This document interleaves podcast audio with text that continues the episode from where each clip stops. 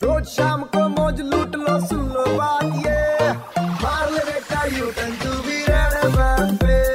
एक बार फिर हो जाए। जब से कोविड की थर्ड वेव की क्या शुरुआत हुई है मतलब लोग सोशल मीडिया पे स्पेशली ऑन व्हाट्सएप ये लॉकडाउन की अफवाहें क्यों फैला रहे हैं, मुझे समझ नहीं आ रहा है। मतलब तरह तरह के स्क्रीनशॉट टीवी न्यूज़ चैनल के, या फिर वीडियो यूट्यूब के, या फिर मैसेजेस खुद से ड्राफ्ट करके फॉरवर्ड किए जा रहे हैं। और एक मैसेज में तो लिखा है 10 जनवरी से 21 जनवरी तक स्कूल बंद और PIB Press Information Bureau government का जो प्रेस इंफॉर्मेशन का ब्यूरो है, वहाँ से इसे वेरीफाई करके बताया गया कि भाई साहब ऐसा कुछ भी नहीं है अभी स्कूल बंद नहीं किए गए। हाँ स्टेट वाइज अनाउंसमेंट अलग अलग है एज पर द प्रोटोकॉल और तीसरी लहर के बीच जो एक्सपेक्टेड लॉकडाउन है, इसको लेकर के गवर्नमेंट के प्रेस इंफॉर्मेशन ब्यूरो ने कंफर्म कर दिया है कि अभी तक लॉकडाउन की कहीं से कहीं तक कोई बातचीत नहीं है और स्टेट्स के साथ साथ local administration of the cities जैसे अपने इंदौर का, ये नाइट कर्फ्यूज वीकेंड कर्फ्यूज और लॉकडाउन को लेकर के खुद फैसला कर सकते हैं, लेकिन अभी भी इंडिया में कहीं से कहीं तक किसी भी शहर में, किसी भी राज्य में लॉकडाउन की बात नहीं है। दिल्ली में